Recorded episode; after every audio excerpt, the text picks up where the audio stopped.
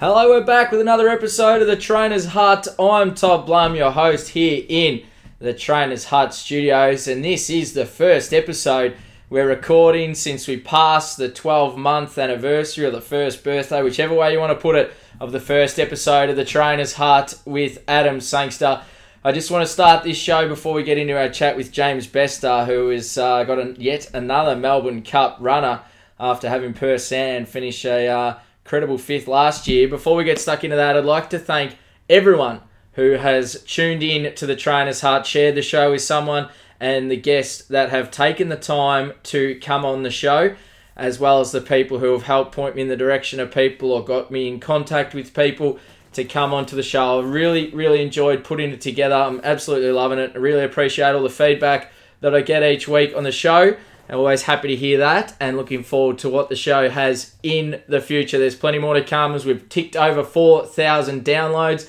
It's very, very humbling to have the support that I've had since starting the show. But let's get into this week's episode. We're speaking to James Bester, Realm of Flowers. Boy, oh boy, she was impressive on the weekend. She won the Andrew Ramsden, she's won the Golden Ticket, and uh, I said it a lot last year as uh, on the Melbourne Cup path those people who are knocking the ballot exemption of the Andrew Ramsden, and you know who you are, and we know who you are because we've sent it all over Twitter, just stop it because it is a great initiative from the VRC. We love the Bart Cummings, we love the Andrew Ramsden, and the, we're seeing the, the winners of the Andrew Ramsden go on and run well in the Melbourne Cup. And Realm of Flowers will definitely continue that this year, all going well. She makes the race. Uh, obviously, there's a lot of water to go under the bridge, but we are very much looking forward to the race that stops the nation this year. Some big changes in the future. We'll see how that plays out. We've got a couple of guests in the pipeline to speak about the changes to the Melbourne Cup in terms of the international raiders.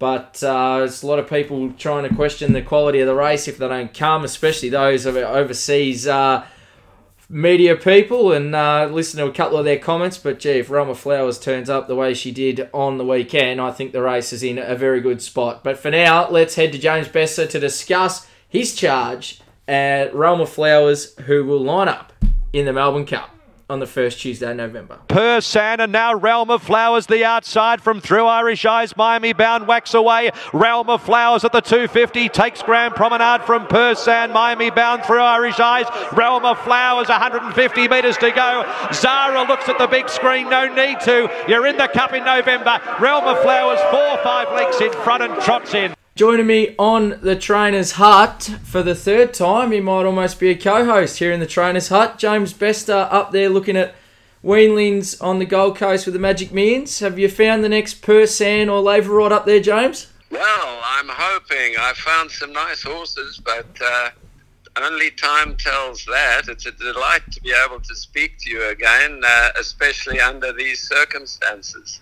Well, you're making a bit of a habit of this uh, Melbourne Cup runners caper, Realm of Flowers, gee, she looked a class above that field on the weekend, and that was some pretty, you know, quality progressive stayers, and she continued that excellent but unlucky Sydney form. Yes, well, we do believe that she should have won the Sydney Cup. Um, she was locked down on the rail, and um, not blaming Damien Thornton, there was just nowhere for him to go. And from a midfield position, he got shuffled back and back and actually turned for home last. So her run home was extraordinary for a filly who likes to build up rhythm and momentum and really prefers to come down the outside. And that's probably why she started nearly favourite anyway in the Andrew Ramsden. Well, you and I spoke the other day just briefly, and you mentioned that when you purchase this So You Think filly from the Easter sale for 180000 that you thought you had an Oaks filly on your hands, but gee, she's just kept progressing, hasn't she? Well, Todd, um, that's exactly what we thought we had, and it turns out, in a way, we did because she was balloted out of the Group 1 Oaks in South Australia, which we believe she would have won, and then went to what used to be the second of the Oaks races in South Australia, now called the um, South Australian Classic, and she won that. So she was that kind of filly, but nobody dreams of buying as a yearling a Melbourne Cup uh, contender. You know, a, a, lot of very wealthy men spend a, a, lot of money each year in pursuit of just a runner in the Melbourne Cup. You know, but they have to buy those as tried stayers from overseas. Well, we have spoken about that. That the you know the Melbourne Cup is a race that's probably furthest from your mind when you're at these weanling and yearling sales here in Australia, but Gee, have you thought about shifting the focus to buying them? Because if you're not trying, you're getting bloody good at it. I'd hate to see what what sort of horses you could buy if you're having a crack at it.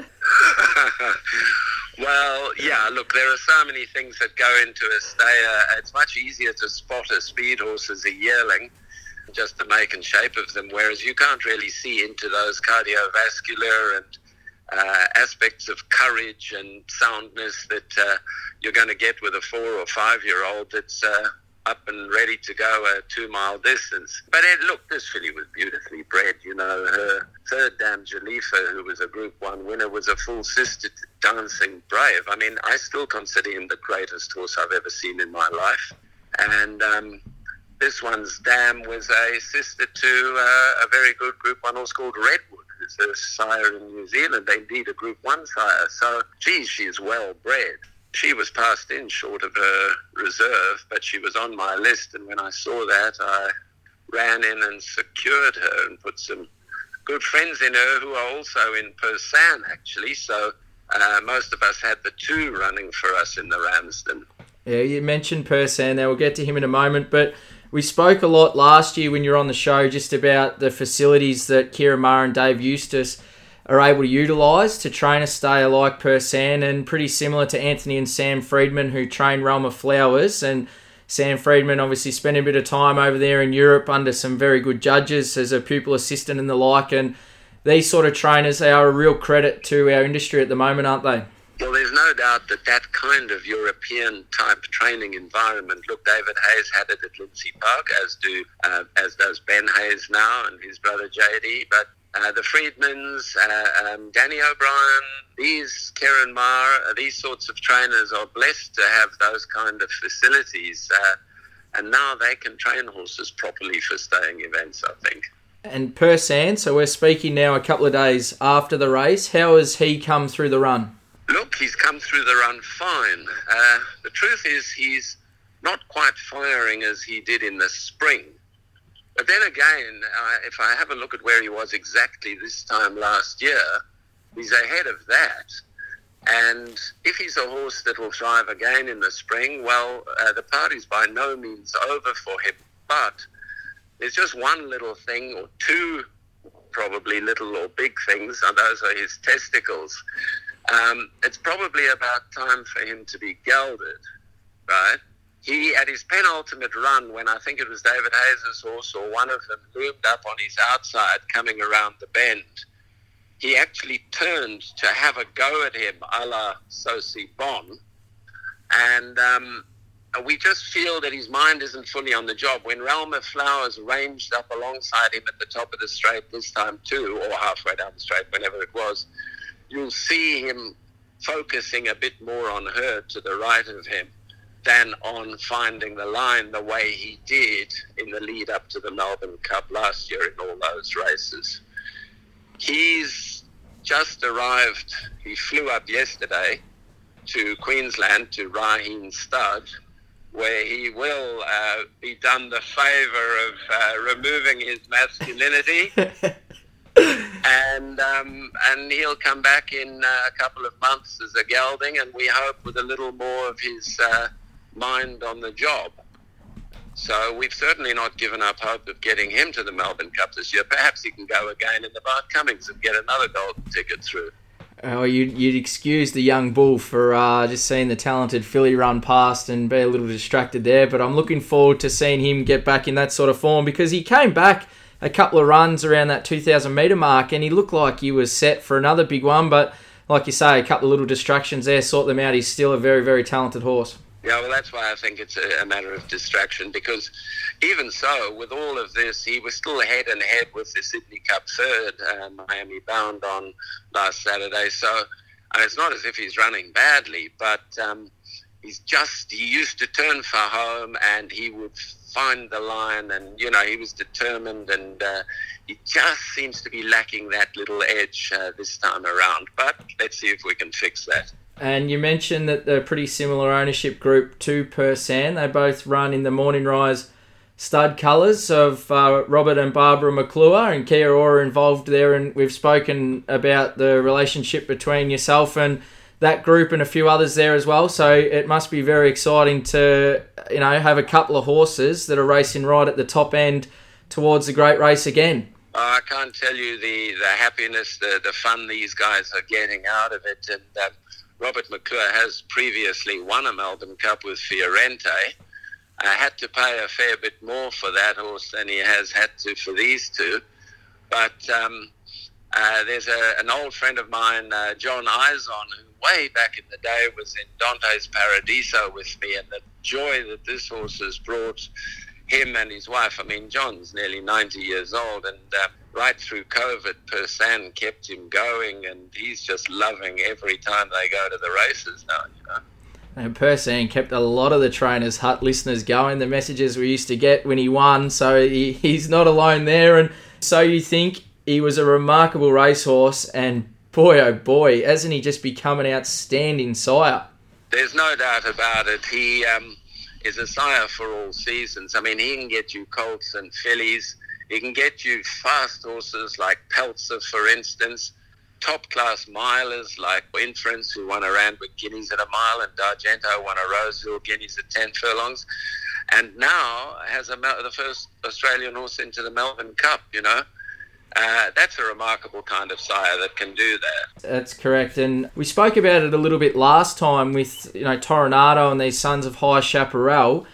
They can still get that early sort of horse like D'Argento was a two-time winner at two, but they're really pr- uh, proving that with these setups, the trainers are sort of starting to utilise now that they can get quality horses here in Australia. Well, the fact is, you know, people ah look, those who know know that um, there's life after the Golden Slipper. It's great to hit the jackpot with a colt that wins the Golden Slipper or anything that wins the Golden Slipper or Blue Diamond. But if you consider how much more money Winks won than Black Caviar won, for instance, I mean, the real money at, at the age of three and beyond is at a mile and beyond.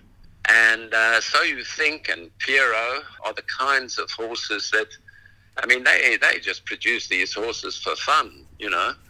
Uh, they can get you your Arcadia Queens and all these kind of horses. Um, I have no doubt that trainers are cottoning on to that. Absolutely, James. We look forward to riding the rest of the year with the ownership group in Realm of Flowers. We've adopted her as one of our own now here in the Trainers Hut, as we did Persan, and we look forward to seeing her in the first Tuesday November, and I'm sure Persan will win his way there as well. That's great, Todd. Thanks. I did have a dream once of mating realm of flowers with Persan and year by year, you know, trying to breed a Melbourne Cup horse. But unfortunately, uh, that dream will die this week. but uh, look, uh, the two of them, no doubt, will uh, still give us a lot of fun all the way through. Uh, looking forward to it. Excellent, James. Thank you very much. Thanks, Todd. Nice to talk. James Bester joining me in the trainer's hut, and as we say, they're very much looking forward to the build up to the first Tuesday, November on the Melbourne Cup path here in the Trainer's Hut. Always good to speak to James. Very, very generous with his time. As is everyone in the industry, it must be said. We said off the top, you know, the big thank you to everyone who's been on the show. One of the things I love about this industry is everyone is prepared to help the person next to them and go out of their way to do so. That's it for this week's edition of the Trainer's Hut. As always, you can find the show on Apple Podcasts, Spotify, and Podbean. Follow, subscribe, like, give us a review. Let us know what you think of the show. Get in touch. You can find the Trainer's Hut on Instagram at Trainers Hut and Twitter as well. You'll see the handle Trainers Hut there. Get in touch. Let us know what you think of the show. If there's anyone you think I should be speaking to, got a couple of suggestions. We're just going to work into the show now the next little period as we get into the off season now of the major carnivals and we look to sort of reset. The stud fees are coming out. There's a couple of people involved in the big studs that we're looking forward to having a chat to. But that is all to come. Thank you for listening. I'll see you next time in the Trainer's Hut. I'm Todd Blum. See you then.